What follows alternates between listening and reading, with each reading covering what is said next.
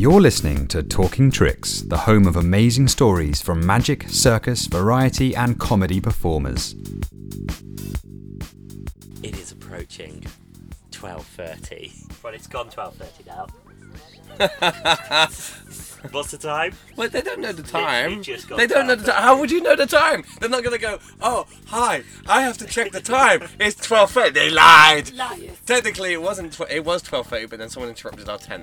And you should keep that sick. That's just ridiculous. I just love the fact that you were worried about the facts. I know. It's like, I'm a proper journalist. I wasn't worried about the facts. Ed's worried about the facts. I could give a... Ed Kane. I could care. It is. We're just dropping our first names. We've had this conversation before. You're too far away to talk. Basically, it's not 12:30. It was 12:30, but it possibly is past 12:30. Hey, Abel, who's that man talking?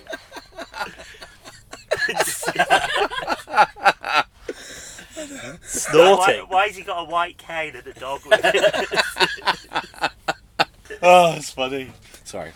It is just gone 12:30 in the AM on Sunday morning. Actually, at Kendal. I'm looking at my watch, has stopped. Jerk. It's actually... Well, that was 12:31, so you were right before. You was right before. It was technically approaching. Now it's past because of the banter. So he was factually correct. It's banter all over the place. Kane's watch must have stopped 12 hours. It's 12:31. It is 12:31 on Sunday morning, AM. It's actually a Casio. Kendal Calling Festival, and we are sat in a yurt. Yeah. And sat next to me is Kieran Lefebvre. He joins us on Talking Tricks now. Now, to kick us off, Kieran, before we get into your life, your career, what we've been doing here at Kendal Calling, we've been through a moment here, one of my favourite moments of all time, walking back from performing with the Beautiful Magicians Club, and Kieran's glasses fell off his face and fell into the mud. I wish we'd filmed it. And then Ed Kane had to carry you until we found a food vendor that could help. Kieran, how was that experience for you? Well, I can't see without my glasses very well, so it was funny because I literally couldn't see, but I also kept falling over. I got covered in mud, so it was fun. I think my favourite bit was when they actually cleaned my glasses and the guy accused me of being fake glasses. He went, "Are these even real?" I'm like, I can't see. I'll buy a beef burger. Thank you. Yeah, were you hungry when you bought that cheeseburger, or did you buy it just because they cleaned the glasses? Yeah, I bought it because they cleaned the glasses. Was it good cheeseburger? Not really. No. It was fine. I just feel bad slandering off cheeseburger. They were very nice people, but it wasn't a very good cheeseburger. Well, we won't name and shame that particular food vendor here at Kendal Calling. Losing glasses aside, what have you been up to over the past few days here in Kendal? Talk to us about the shows you've been performing, kind of the people you've met and what's been going on here. So we've been at the Beautiful Magic Club, run by Sam Hurst. I'm Missy, his wife Missy. And it's been really fun. We've just been doing shows. I don't sound very enthusiastic. I'm like, it's been real fun. I've had a great... time. No, it's been fun. And then I worked with this really great guy called Ed and this other guy I can't remember the name of. They look similar. The other guy, I call him. No, I've been working with Lawrence and just a brilliant team of people. And Wes is my hero because he stepped in today and he was just brilliant. And talk us through the kind of tricks that you've been performing, you know, in your live stage show here at the festival. Because you've done a lot of weird stuff. Basically, as well as being a magician, I am one of 7 known regurgitators. So my stage act today was my regurgitation act and it went really well. And the guy who had the rubber gloves that checked my mouth was absolutely brilliant. And we all chanted his name, Charlie, and it was really good fun. And then on top of that, I got to do some magic in the tent today. And that was really good. You know, it was what was really nice about that experience is everyone who wanted to see it came up and asked me to perform it. I didn't have to go anywhere. It was just like, oh, could you come to us next? It was really nice. I wish all close-up gigs would be that nice, but it was really nice, and then a great show, and it was such great energy tonight with everyone. You boys were amazing, everyone was amazing. It was just a really good show. Yeah, it was great. It was great. It was more than great. He's just being very modest. It was just an electric atmosphere. It was just like the roar of the crowd. It was just amazing. It felt really great. Yeah, really lovely crowd here. Yeah. I want to talk about magic, your magic, everything you've invented, the kind of stuff you do close-up and gigging, but we've got to talk about this regurgitation act. It's a question that people were stopping us on the way back to this year to ask you. And, you know, it's the question I'm sure you hear all the time. How do you learn to do this? Are you just a naughty child that's just swallowing things? Tell us, how do you learn to become a regurgitator? You know, I really wish I had like something really interesting to say when people ask me that. Basically, I just figured it out when I was a kid, when I was about 7, and I used to entertain my brother and his friends, and I basically developed a bit of an act. I didn't even know regurgitators were a thing. I had an act by the time I was, like, you know, just doing it for friends, so I had a bit, and then when I got into magic, I used it a bit later on for switches and things, and then later developed into an act, and then everyone was a bit like, that's weird, and then David Blaine came along and made it popular, and then suddenly everyone wanted to book me, so it was great. I'm probably a lot cheaper than he is, so but you know, I was also very fortunate along the way. I've met Stevie Starr, and he was a really lovely man, and he was really nice to me, and you know, gave me his blessing to do it and just wished me the best of luck. So that was, it's been he's the only other regurgitator I've ever met. So again, I've gone off a tangent again. I don't even know what the question was. Like, I was like, how did you discover it? And now we're on to about how Stevie Starr's great. I do this a lot, by the way, so buckle up for another hour. We're going on a little ride of tangents. Well, that's what you think. That ends this episode. Kieran Lefebvre. I'm going to bed now. I'm sorry. That's all I'm doing. I hereby, you know, for statistics, all of these should last at least 30 to 40 minutes. But screw you, iTunes. That's 7 minutes. Don't trust his watch. I'm going to bed. It's actually 6 minutes. Ed, 6 minutes in, we haven't answered any questions yet. Scooby-Doo. You're doing very well. Thanks. Apart from Stevie Starr then, yeah. What can you tell us about the other 5 regurgitators in all over the world? I was going to say 6, but well, there's one. Yeah. He lost his glasses in mud and ate a burger he didn't like. The other's David Blaine. And then... my favourite is Winston, because he's just incredible. His control is just, wow. I would love to meet him. And then there's Dixon the Pong, who's just a beast. I mean, he can drink 6 litres of water, and he has the world record. I beat it once by a second, and I nearly got the Guinness World Record. Then it turned out when we registered the record, he had actually beaten it a year before by quite a lot, and they just forgot to update it. So I've been working towards beating it, cheered, and then found out the next day that I hadn't beaten it. It's quite a soul destroying. So I held it for a day, but not really. I never held it, but in my head I did. And then there's a guy called Al Lucho. I don't know much about him. And obviously it's Stevie Starr, and there's a Ukrainian guy as well. With a unpronounceable name, I'm sure. I don't actually know his name. I just know he's Ukrainian, and he works in Finland a lot, and I've tried to track him down. I just know there's a guy who's from Ukraine who does it, and that's it. No one ever says his name. They just say, oh, that's a Ukrainian guy. Yeah, but what's his name? And they're like, he's from the Ukraine. So he's a Ukrainian guy. I can't. I've even looked Ukrainian water spout, and nothing comes up. It must be Yuri, I'm sure. It's Andrei Shevchenko. Yes, AC Milan and...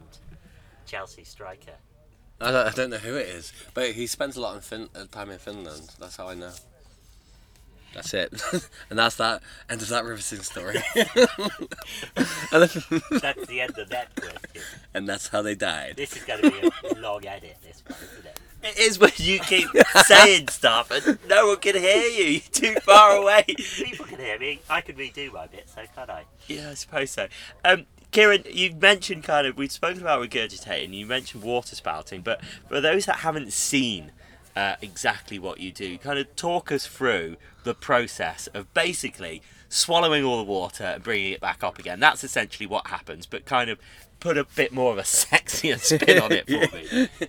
Well, basically, Yeah, you know what's really funny? You say the word regurgitate and everyone just looks at you and goes, bleh! And right now you're probably thinking, well, I'll never watch that, but I think it's more than that. I swallow coin, I swallow smoke, and I do other things as well, and bread. And it's more about the comedy with it, and I talk about going through airport security and getting checked and all the things I do to mess with airport security because it's fun, and drink the water. So, you know, it's storytelling with it and just making it fun. And if you imagine that I drink probably about 3.5 litres on stage of water, which is, it just gets madder and madder.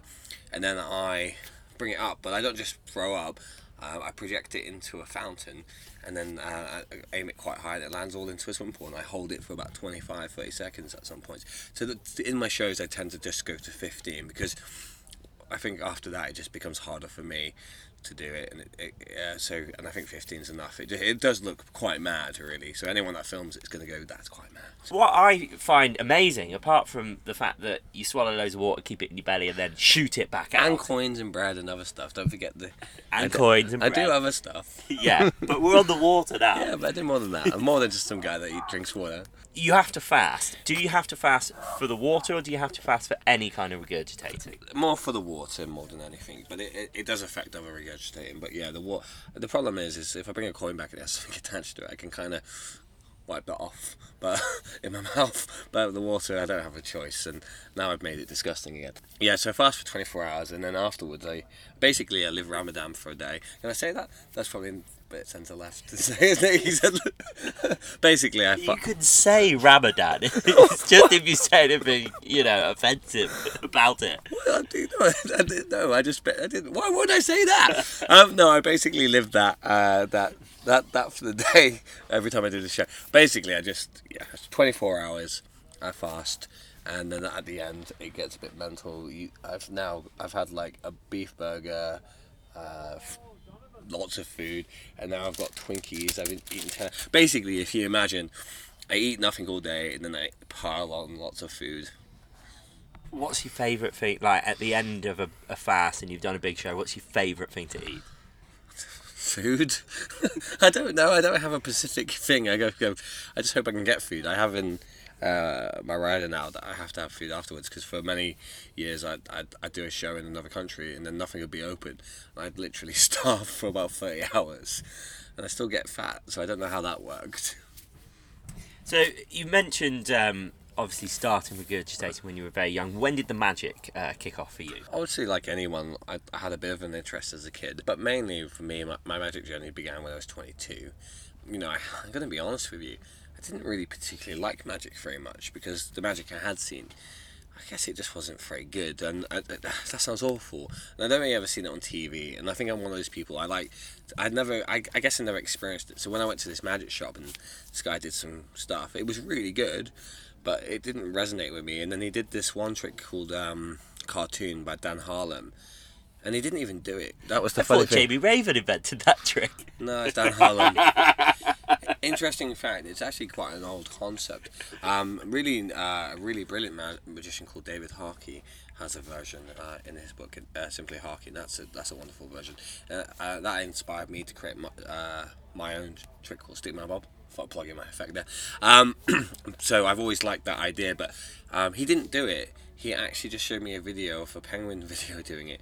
But I don't know, something about that trick just resonated with me. I think I've always liked animation and cartoons, and I had to have it, so I basically put money down, went back the next week with no interest in magic just to get this trick, and before I knew it, I was stuck. You know, I'm not stuck, but I didn't know. I guess seeing people react and smile and go, wow, was just such an addiction, you know what I mean? And then... so I started buying more magic and more magic and more magic, and before I knew it, I'd spent $2,000 in a month. Like, pretty much all the savings I had has gone on magic, and probably 90% of it was rubbish. But I used to carry a backpack when I went to bars, just so I could have all my different decks. Oh, I've just got to get my next deck. Nothing weird. I don't need a backpack. Oh, I don't know what I was thinking, but I guess it's all a learning curve. And I think the best thing I bought from that was Daryl Encyclopedia of Card Magic, because... I actually didn't know any card tricks. I just basically just studied the encyclopedia. So I could do all these moves, but I didn't actually... I learned the moves, but I didn't actually know any tricks. So then obviously I started collecting magic. So I used to watch the Encyclopedia of Card Magic all the time, which I still adore. And I learned some really obscure card moves that no one ever uses, which I still use now. So you know, obviously Daryl was a great teacher as well, bless him. Unfortunately, he's a big loss to the magic community, but you know, I always loved watching his videos and Jay Sankey's. Well, obviously after Daryl, I discovered Jay Sankey, and obviously that was mind-blowing when you're new to magic. And this was at a time when he was doing some really different things as well, you know, and they were just really great DVDs. So obviously you mentioned you're 22 and you've kind of taken up magic, and obviously this is your career now. Yeah. I'm keen to know, what were you doing at that point, or what was the aim of a career to go into? Were you kind of working, or were you looking to kind of go down another route, and then the magic happened? I actually didn't know where I was going at the time. So I was in the Navy, believe it or not, for 5 years.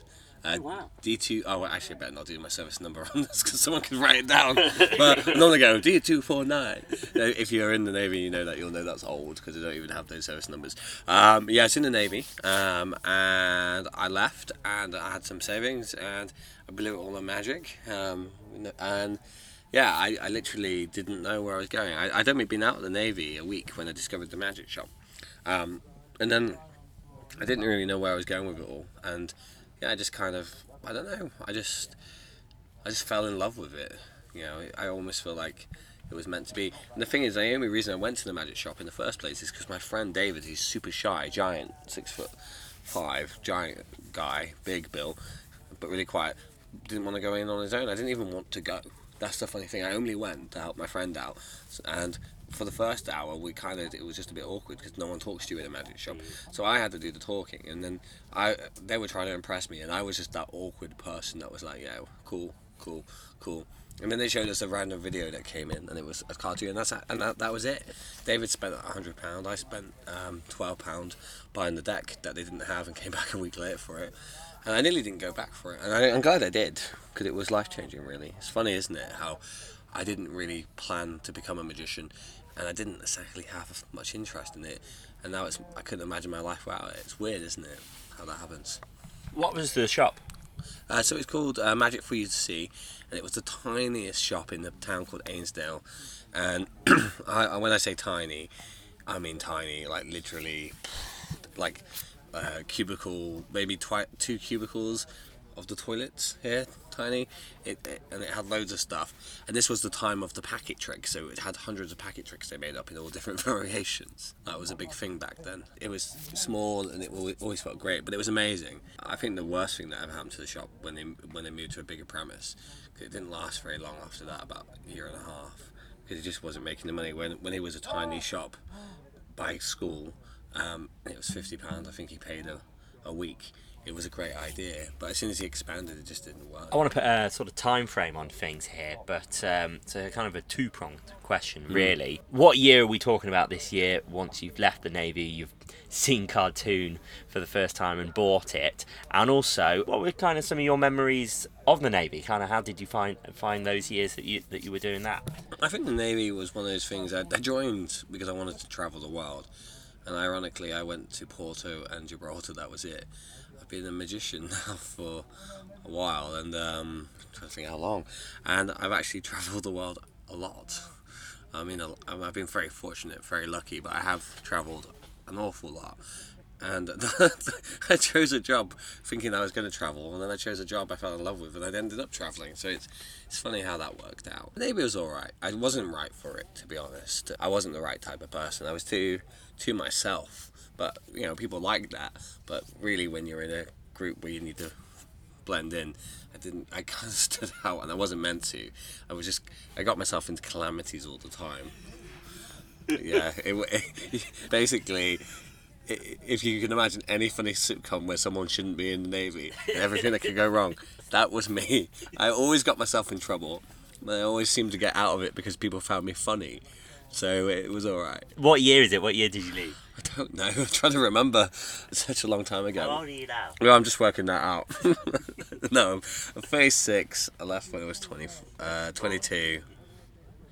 You do the maths. So it's 14 years ago. Yeah. So that's how long I've been doing magic then. So 2005. I'm glad you know.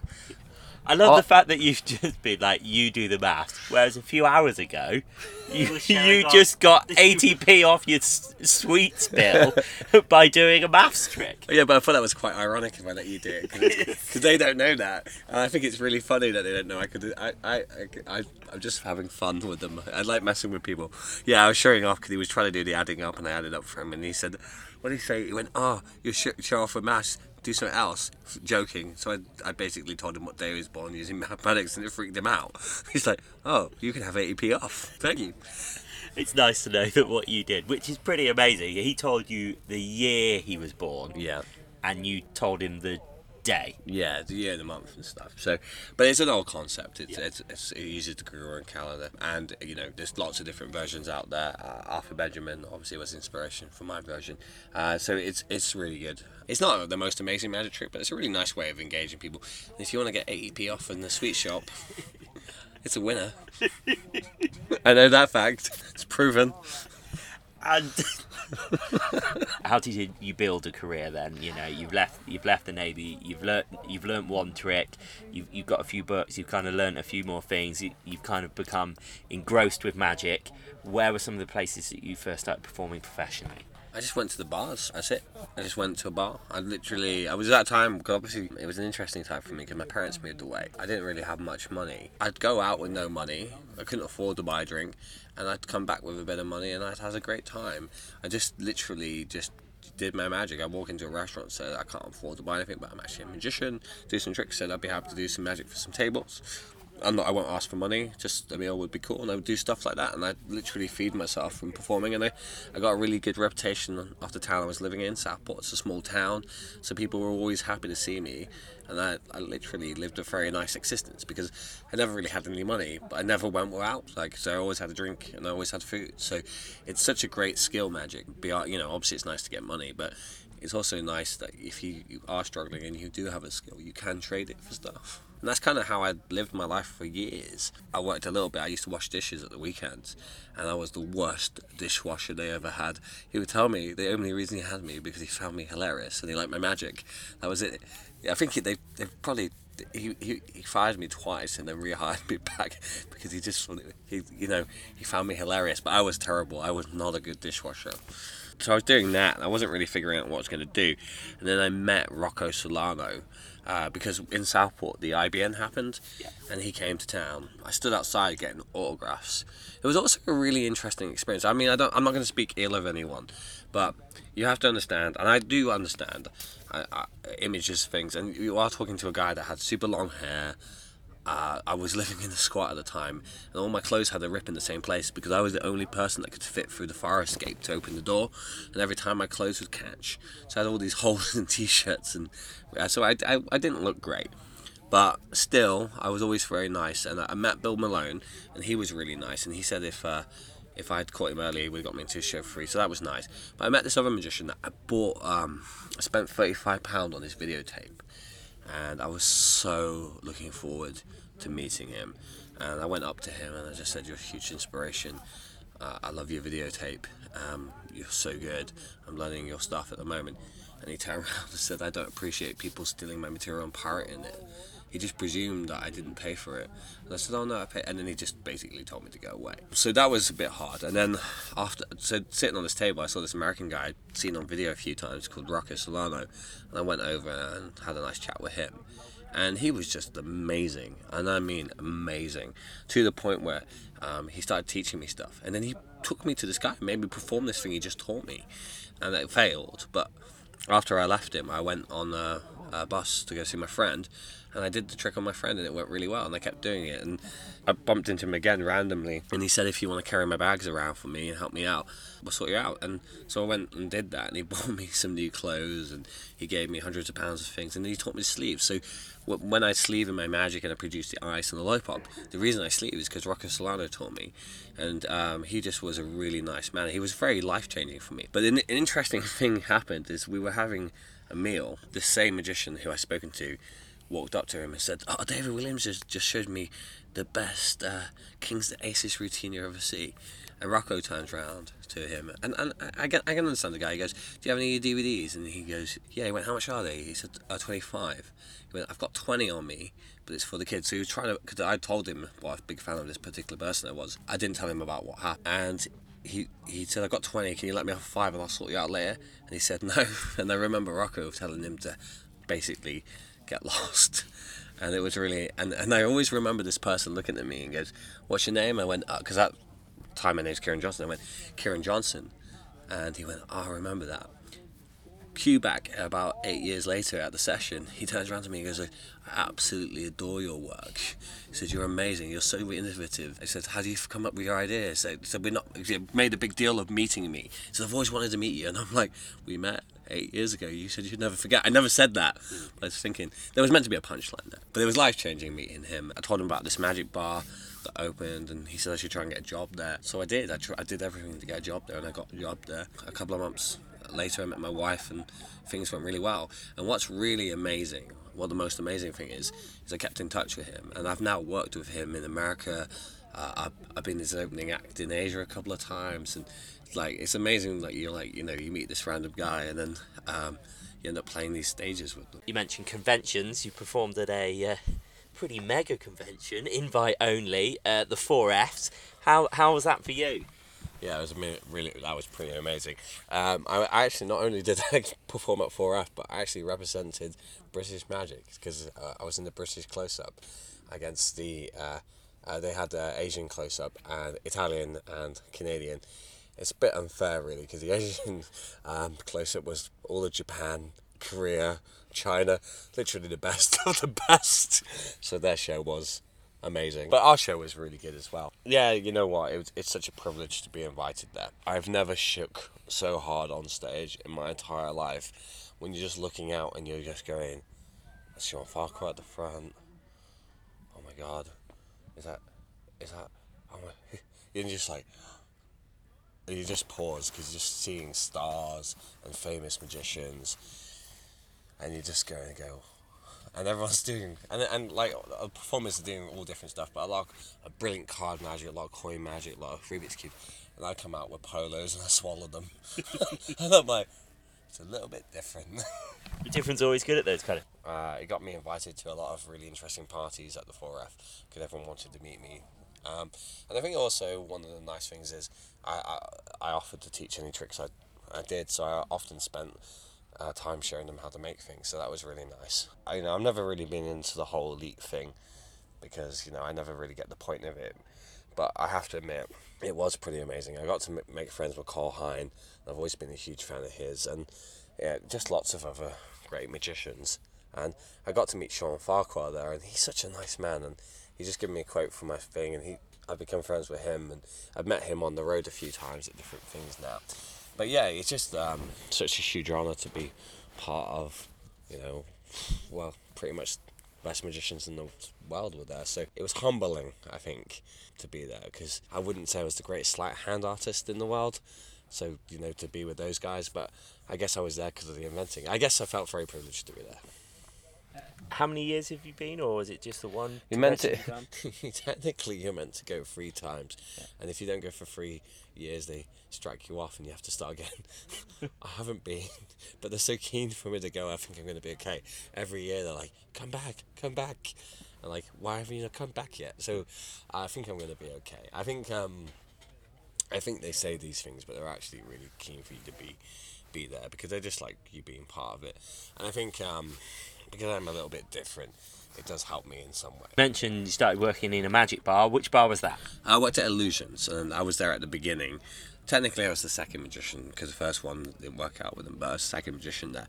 And I did 2 years there, and that for Mark Bennett, and that was an interesting place. I mean, that was an education and a half. Pretty much you fail every day till you figure it out. Yeah, it was really good. It was really tough, but it was a good time, really. I wrote some of my first ideas there, really, and then from there I was just able to get work in restaurants, table hopping. At one point, I had 7 residencies.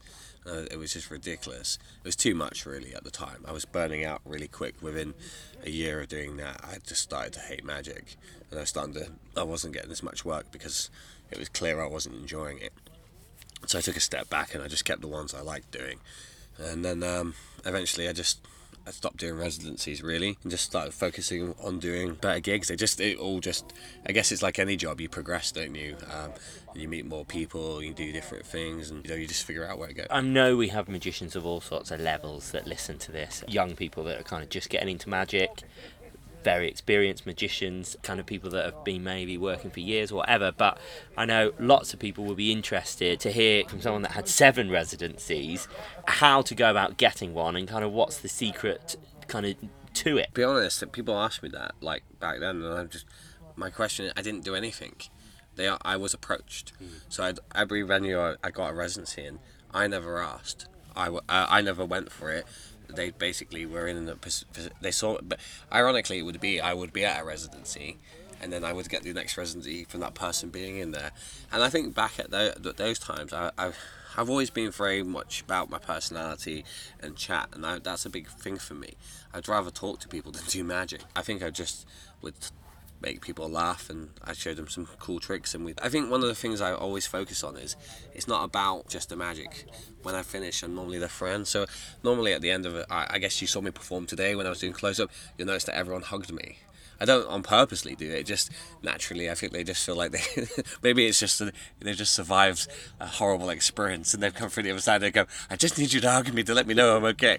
But people just naturally do that. I guess it just, and I think that's how I got it. I would be lying and telling you go and do these things because, I can tell you advice other people gave me, but I got it just from being me. In time, the reason I stopped doing them is because I dropped a few of them because I wasn't spending any time with my wife or girlfriend. She was my girlfriend at the time, but I wasn't at home at all. I was too busy working.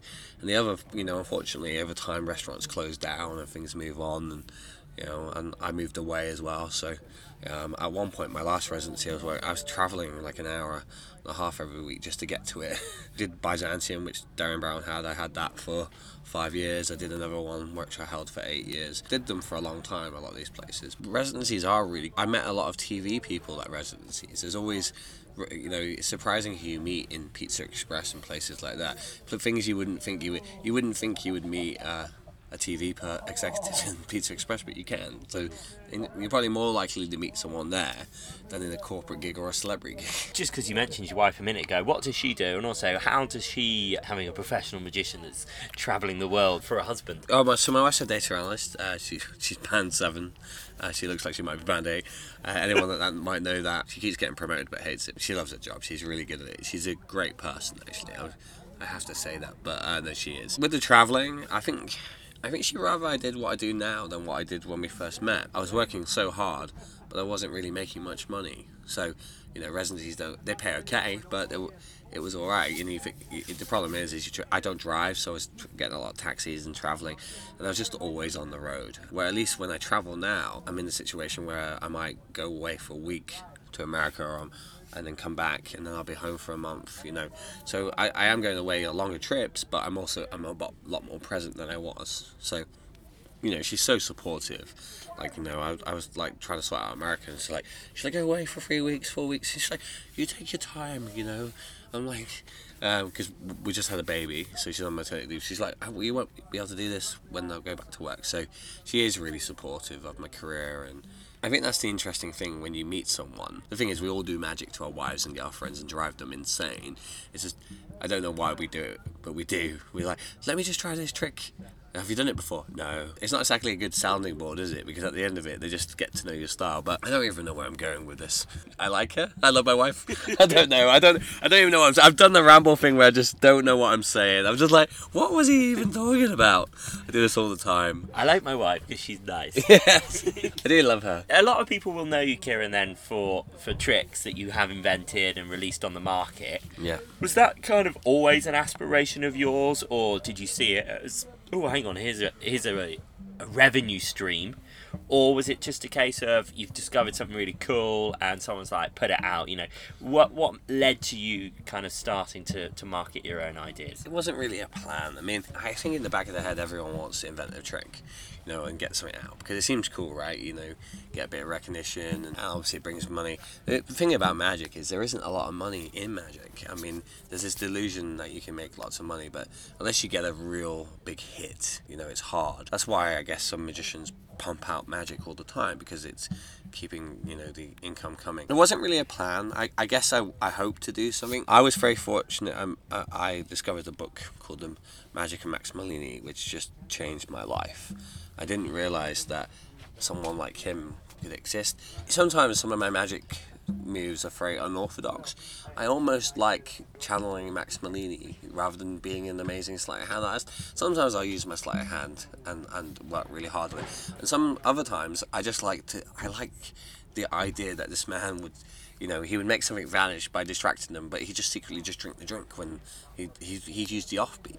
It's like today, I asked a guy to think of a card, and while I was doing something else, I was unzipping my pants in the bar, dropped my pants down, took the card, didn't palm it, just placed it there, pulled my pants back up and zipped them all up in front of him. And you, Ed, and you both could see that. There's no secret. But he's so distracted because he's doing the job for me, he doesn't even notice. That's why I like Max Malini, because he would say he could do those things and you would never believe him.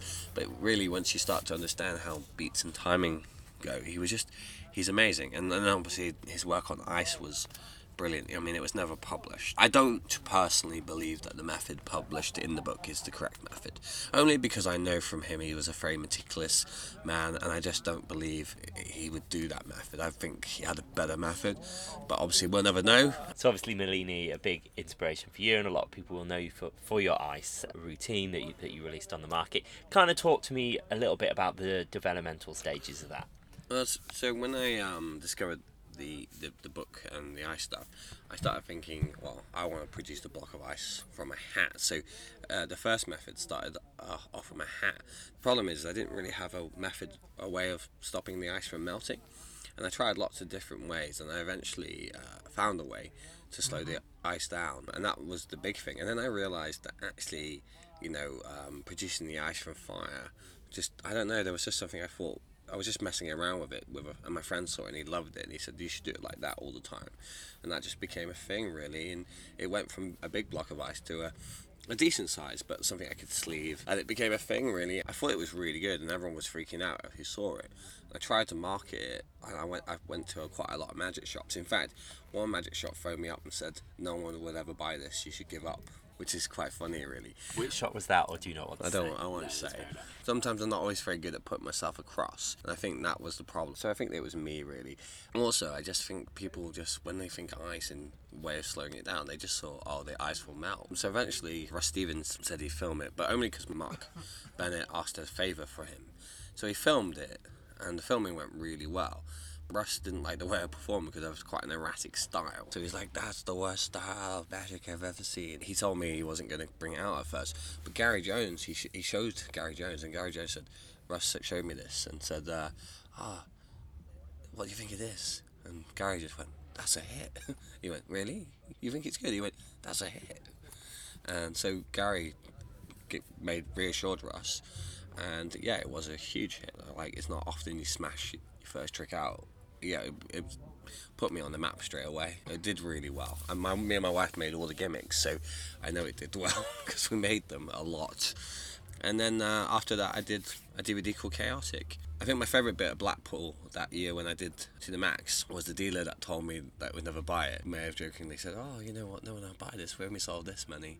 And he just looked at me like, you know, it was quite nice. I remember Russ and I just laughed about it. Because, you know, but that's, I guess, you know, with anything, like Harry Potter was turned down by 7 people, you know, till someone believes in it. And I think that's, you know, I was always very grateful Russ for giving me that opportunity to do it, and it was and that led me to do Chaotic. And then after Chaotic I did Too Hot to Handle, and then I did my card to ice trick, which I love my card to ice trick, and then I spent a long time just trying to seal the ice, which I eventually did. and now I'm obsessed with Rubik's Cubes. I just did my jar to Rubik's Cubes. And I even did a book on mathematics called Trachenberg, which everyone thinks is a magic square, weirdly. They go, that's your magic square. I went, oh no, it's a whole book on mathematics. It's just that's all they think it is, because I guess the trailer just makes it look like a magic square. Some people might be familiar with some of those tricks, some might be familiar with one or two. If people will kind of want to find out all about them, and this might be a really long answer because it might be different places for all, but where can people see this work and buy it? The best value is my Penguin Lecture by far, if you just want to get a sense of who I am as a performer. And then if you want more specific things, I work for Saturn Magic, so I have my own little page, which is quite nice. You know, I used to always look at magic shops and see that the artists had their own page and be jealous of that. So I was dead made up when I got my own page for a magic shop. It's nice, you know, go, Kieran Johnson's magic, which is confusing because I'm also Kieran Lefebvre, so sorry to confuse you. If you want to get a sense of that, if you're interested in the ice, I do have a new ice version coming out soon. We just we spent the last 2 years working on a new fabric that can go in the oven, so the ice can go in the oven on 100 degrees for half an hour, and it barely loses any volume, and the hottest it's ever been is 60 degrees, and that was in 1929. I googled it and that was in the Sierra Desert, so you're going to be alright.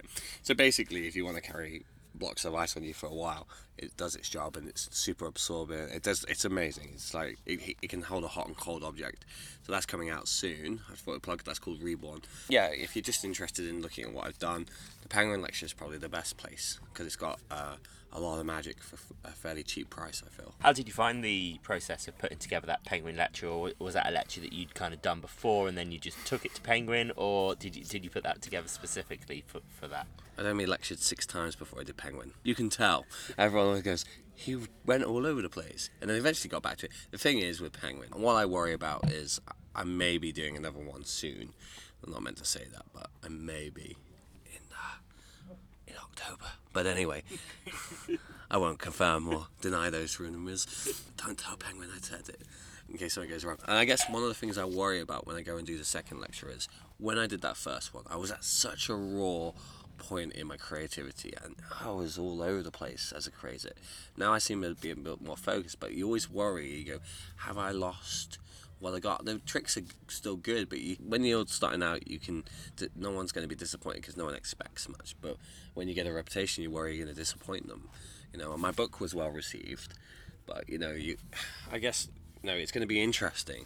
I hope it goes well. I'm sure people will enjoy it, but it's always difficult when you trying to convey magic, because magic is such a personal thing to each person, and unfortunately as magicians, and I'm as guilty as this as anyone, and I apologise if you're not guilty of this, I am guilty as we're kind of like junkies. I am a junkie. I buy lots of magic, I buy books, I absorb content. I don't need to, but I do. I stupidly learn new tricks, I put them in my set because I enjoy doing that. I was told by an established pro that, you know, once I've been doing it for 10 years, I'll have my 5 tricks and I'll do the same 5 tricks. That's not true. I'm still doing new stuff in my shows. I have a bar I work at called Slights in Bath, and I try all new material. I normally have about 8 pieces every time I go there. Like, I'm a machine, and I work out what works and what doesn't work. And I don't know if that's always a healthy way, but I like learning as many styles of magic as I can. But I do feel that the magic I have been working on recently, it's good, but it's not as maybe as groundbreaking as maybe my original stuff. I guess it feels a lot more professional in some ways. With my old stuff, I guess if you bought it, you had to figure it out, because I hadn't really figured it out. But with my new stuff, you don't really have to figure anything out, and I don't know if that's a little bit sad. How does it feel releasing all of your babies, your tricks, your routines, your lectures on the market, and knowing other magicians are performing your routines? Is that a solely positive thing, or is there some sort of negative connotations with it? I enjoy it when people do my magic. I find it hard to watch people do my magic sometimes, because I guess when you write a piece of magic, you write it because you had a personal reason. I never set out to write a particular piece because I wanted to create a trick. I wrote pieces because they meant something to me. They were inspired by a moment. Like, some of my pieces are written in sad times and happy times. I wrote a piece recently when I was in the hospital, you know, my daughter was in ICU for a couple of weeks, and I was with my son, and I wrote a piece while I was there. No one's ever going to know that it was written during a very sad time. And then other pieces I wrote in happy times. So what's weird is when I see someone do a piece and I know why I wrote it, and they never know that. And I guess magicians don't talk about that. You know, why did you write that piece? Because we are technically, obviously, we're songwriters, really, when you think about it. We write a song, we write a story, we write a patter, storytellers. I always think of, like, music.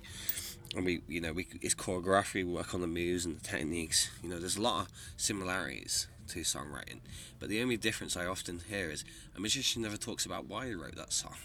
You know, go, oh yeah, I got this trick, I invented it. So a lot of my pieces are written through personal reasons. So it is weird seeing someone perform something that maybe you wrote because you were washing dishes and you were only allowed a can, so you thought it'd be funny to swap liquids. You know, they don't know that, they just do the trick. It is funny how pieces are very personal to me, and I do enjoy seeing people perform my stuff. I used to get a bit jealous when I'd see people being more successful with my stuff, because I have to admit, I do sometimes feel, and it's my own fault, you know, people are absolutely lovely to me, but I do sometimes feel like a mistress, The Secret Affair. Often when I read reviews, and you should never read your own reviews, they'd talk about how brilliant the idea is, but they didn't like me. that can be hard, because I can understand that, because my style is so crazy and different. And I guess, you know, I've read some reviews go, well, I can't use that trick because I can't be him. And I'm like, well, no, you can still use the trick. You just have to figure out who you are. My favourite review is, I think his method is brilliant, he's a genius, but I wish Gregory Wilson invented this because I like watching him better. I just think that's brilliant because it goes, he's brilliant, he's a genius, but I like Gregory Wilson. He's not Gregory Wilson. It's great. Oh, my other one is for Too Hot to Handle, where the trick is you produce toast, an egg, and the can becomes tea. The guy went, I can't do this trick because to do this trick you will need a can of Coke, an egg and toast. I'm like, did they not watch the video? Did they not watch it? It's on Penguin. It's hilarious to read. Basically, I get one star for not actually inventing real magic. I mean, the problem is the internet is full of crazies, and they've all got a voice, and they're keyboard warriors. Oh, I love them, though. I do love them. I think that's my favourite review. I got one that was, like, too scientific. I'm like, okay. Nothing more. Just didn't like this. He was too scientific. I guess it's fine. Too precise. Oh no, I think it was too scientific, and you have to put effort into doing his magic tricks. I don't know, why am I talking about bad reviews? It sounds like I'm bitter, doesn't it? I'm not bitter. A little bit bitter, but no. We all focus on the bad reviews and not the good ones. I don't know, how did we even get to this situation where we're talking about reviews? It's like, I've done podcasts before and I'm normally like, oh, he was a lot more charming than I expected. And now we're talking about, I think you might be really bitter. That's what we do. We lure you to yurts in the middle of the night. Carry you to yurts in the middle of the night and force you to be bitter and angry. I just really realised right now I just sound like a narcissist. I mean, I did ask you what the negative points were, to be fair, of releasing material. I think it's always hard, isn't it? But then on the bright side, you know, when you meet people and they go, you changed my life, and you think it's just a magic trick. But then I get upset and they get, you know, but you know, you meet people and they go, oh, you helped me develop a star. And I think it is nice. I think the hard, it sounds, again, I just don't want to sound big headed. I think the hardest thing I found about inventing magic tricks was when I go to conventions, I love chatting to people. I found it's a lot more intense than I expected. People are so warm and lovely. Like, you spend like an hour just trying to get through Blackpool. I like have a plan now. I put earphones on and just look down. So that's how I get through. Just going to the toilet is an hour's job. You know, I'm very grateful that everyone wants to chat to me, and I love it. And I actually, to be honest, I'd be more upset if no one stopped me. But again, I just sound like, oh, I don't know what I'm saying. I and Kieran never approach me on Blackpool Magic. But if you don't approach me, I'll be really upset. Basically, I don't want you to approach me. Look at me, but don't talk. But please do approach me, because I don't know what I want. How should someone approach you, Kieran, when they see you in public? You know, this is going to become a thing. I don't know, just be lovely like everyone. Everyone is lovely. To be honest, they won't recognise me now I've shaved all my hair off anyway. I'll be alright. That could be my disguise. I put my hat on, though I'm Kieran, take it off, I'm some bald guy. Yeah. You do look a bit like Walter White, I think. I know, I get it all the time. Let me show you this. I did that stupid aging thing because I never posted it because I just didn't. This is podcast gold, you just scrolling through your... God, you look exactly like Walter White. That, I aged myself and I look like Walter White, don't I? You are Walter White. I am. You know my name. Actually, it's really complicated because I have many names. I'm Kieran Johnson, currently female. Which one are you? Why have you got two names? Oh, so when I got married, I decided to take my wife's name. She never asked me, but she was the last one in our family. And I said to her dad, I'm going to keep the name. And he wasn't that bothered by it. But they has been in their family for a long time, since the 60s. Well, for a long, long time. And I just wanted to keep the name, really. And my son's now got the name, so it's really good. Yeah, so I did that. I just didn't realise how complicated it was changing your name. My favourite thing is when some kid contacted me randomly, because whenever I see someone on the internet struggling, I saw on Facebook, I saw some kid asking some questions, so I just messaged him some answers. He started chatting to me. And then he started saying, have you heard of a magician called Kieran Johnson? And I go, what do you think of his eye tricks? So I thought I'd have some fun. I go, yeah, he stole it from me. And I'm like, oh, I've heard he's a nice guy. Lies. Just messaging him about it. I was just having too much fun. And then he goes, you look like him. He went, yeah, he stole my look. He went, really? He stole my hair. Yeah, he stole my look. And then I went, no, I'm just joking. I am Kieran Johnson. He's like, oh, I'm your biggest fan. So you troll yourself on the internet. My favourite thing is sometimes I answer questions about Kieran Johnson in the third person. There's this whole conversation about myself. And I even did a whole list of works to this person. Like, was asking loads of questions. They were like, oh, Kieran, and they were doing them. It was a mid-argument. All my friends looking in just phoned me and went, it's hilarious. You're defending yourself, but she doesn't know it's you that you're talking about. She goes, oh, you know, I'm a big fan. So I don't know, because people don't know I'm the same person. Sometimes I'll write about the stuff. It's a bit weird, I guess. Is it French? Yeah, her family came over with the Huguenots in the 16th century. What's your kind of favourite thing to do? You know, we've spoken... I want to talk about Connected and that as your sort of stage parlour show in a moment, but we've kind of spoken about you as a stage performer, we've spoken about you as a lecturer, we've spoken about you as a close-up worker. What's your kind of favourite way to perform? And it's going to sound very sad. My favourite way to perform is when I'm not performing.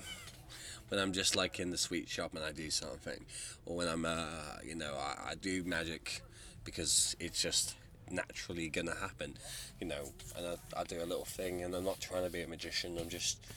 It's part of me. I think I like that because I guess as a magician, I always like the idea that if I was going to be a magician, I'd be a Gandalf because he doesn't do magic, he is magic, and I like that approach to magic, and I like the idea that magic happens around me rather than magic is something I do. I know here at Kendal Calling, in this yurt, in the middle of the night, where we are now, but you've done pieces out of your show Connected, which has got a narrative, a message behind it. Tell me all about that. I didn't really get to do it yesterday. It was... The problem, I wasn't very happy with my show yesterday, because a few things... Times kept changing, so I kept changing things. But if you do actually get to see like the show I'm working on in an intimate venue where it all works, it's basically is a whole show where I connect with an audience. So my whole thing about close-up magic now is being that when I perform a piece of magic, I want to connect with the audience and leave them with an impossible souvenir that connects them all. And I've been trying to carry that onto stage and tie it all in. And I think the thing is when you've only got 20 minutes on stage to do that, it was hard. I took too much on, but the hour and a half show I do, where the whole theme is connection and building a rapport. I talk about my life, I talk about my family. I talk about personal things that maybe you shouldn't talk about in the magic show. I remember when I was talking to my friend John about things, and he's like, "Oh, you shouldn't actually talk. People don't want to hear sadness." Also talk about happy times as well, but I think what I'm trying to do with my magic and how I feel now is more importantly to me is I'm looking for my relationship with my audience now. I don't you know, I'm not, trip, the magic is the vehicle, but really what I'm looking for is I'm looking for us to have that moment where we connect, like, you know, when I randomly hug with people. For me, it's not about getting the gigs, and, you know, for me, it's literally making, making that connection with my audience. I think that's kind of my goal. But I think at the same time, it's alienating me in some ways where before I would do something snappy and the audience would respond. But the problem is sometimes I'm trying to talk and chat. And sometimes people will say, can you not just get on and do the magic? So it does affect me, because I could just produce a lollipop and they'll be like, oh, but I guess I'm looking for something deeper. Maybe I'll change my mind. But I think in some ways it can be hard doing it that way, but in other ways it's been really meaningful. Like, I met this family from Philadelphia and I've got on really well with them. So when I go out to America in October, I've arranged I'm going to spend a few days with them. They're going to show me around Philadelphia, I'm going to do a family performance for them, and they're going to make me homemade Italian food.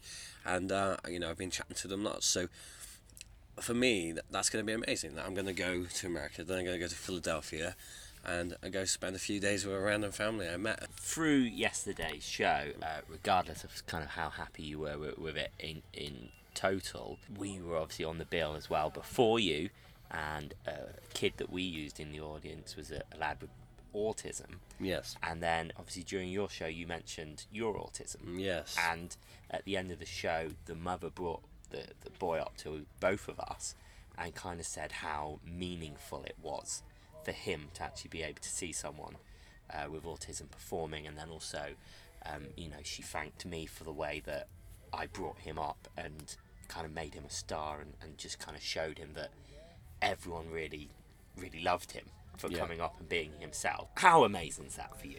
Yeah, it is amazing. I mean, I think what was really nice is I came back again today, and she loved it even more today. And she's a really nice lady, and again, talking about connections, I gave him my email. I think he's interested in some magic. I'm going to send a few things over, trying to help him if he's interested. I think that is the joy of our job, really, that we meet people and we get to do that. I think sometimes we forget as magicians, we all think it's about the tricks and the reactions, but really, magic is about people. I think that's ultimately the goal, isn't it? It's not about how good I was or how brilliant I was or how much they screamed. It's about just, having a moment like that. I'm going to be honest with you, I thought I sucked yesterday. I know you guys said I didn't, but in my head I did. I knew I could do better. But that kind of makes you think after all that, it does make it meaningful when someone comes up to you and is so, happy. I guess I did what I wanted to set out to do. I managed to connect with one person, and I guess that was brilliant, really, because I did what I wanted. Interestingly, I thought I would connect with the birthday person that I wanted to do, and I didn't. I ended up connecting with a little kid and his mum. So I guess you never know where it's going to go, really. Let's kind of sort of finish with a few sort of quickies, I suppose.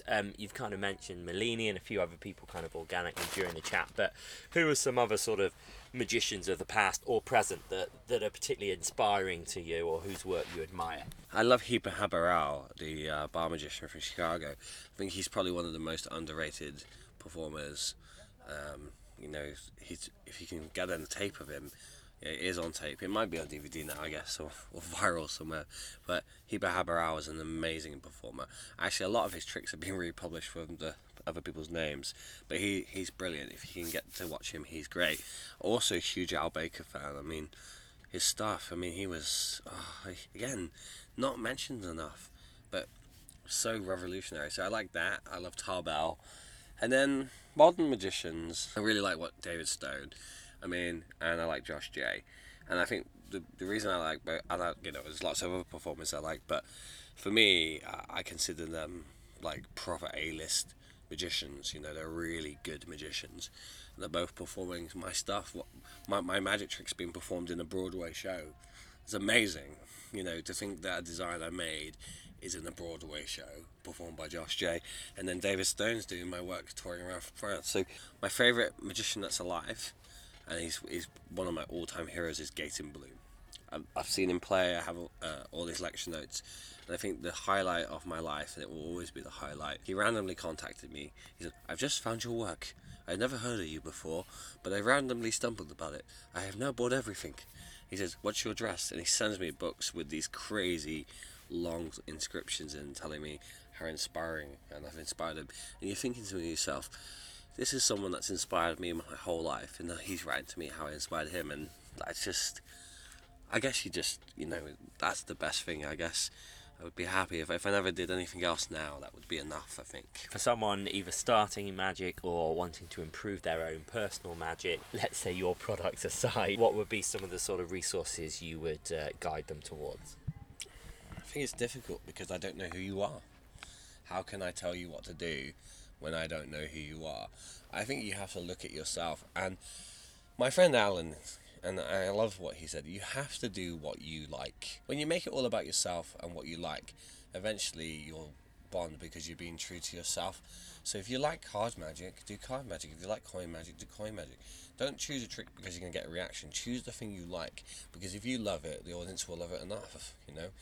You have to be true to yourself. So you just have to think, what do you want to do?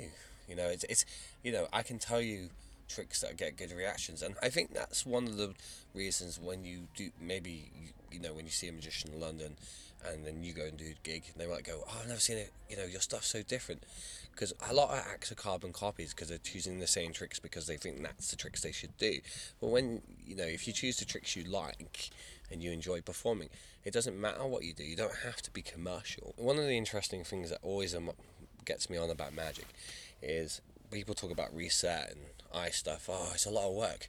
Well, when you think about how much effort you put in to be a magician, how hard you worked on sleight of hand, how hard you do it, that's the whole point of being a magician, is putting effort in. You don't suddenly go, you know what, I'm going to run a race, but I'm not going to put much effort in it because I've been training all week. You put maximum effort, and I think you have to do whatever it takes to be the best you can be, and if that comes with some hardship, then that's the whole point. I think, unfortunately, magic is becoming lazy, and I'm sorry, I don't mean to be rude. It is, you know, we're entering a point now where things have to be self-working, things have to be, I don't want to do anything. You know, you don't wake up and go, I want to be a surgeon, but I don't want to do the work. You know, to be a great performer, you have to do it, you know, and you should be thinking about how can I be different? Because that's how magic grows, and that's how we share ideas. Brilliant answer. Final question, because I need a wee. Yeah. It is bedtime. I'm knackered. I'm freezing cold as well. Definitely bedtime. I'm shaking. I'm currently covered in a sheet like a ghost. It's just kind of, with the whole of that last question, you just slowly pulled this sheet over your body, and now there's this floating head in a yurt. You look a bit like Bleeding Gums Murphy. Yeah. Your sheet. Oh, nip slip. I'm topless. Not Bleeding Gums Murphy. Michael Jackson that isn't Michael Jackson in The Simpsons. Yeah, that is yeah. When he's got his sheet I'm a builder. Yeah. I'm going to change my final question then, in light of that. What's your favourite ever episode of The Simpsons? Probably the Michael Jackson one. Lisa, it's my birthday. Or also any Halloween specials. I think my favourite... I actually think my favourite's a Halloween special, and it's the one with broccoli. Broccoli, the biggest killer. I love that one where he eats broccoli again and dies. It's a good episode. Final question. What are your kind of hopes and dreams and aims for your future?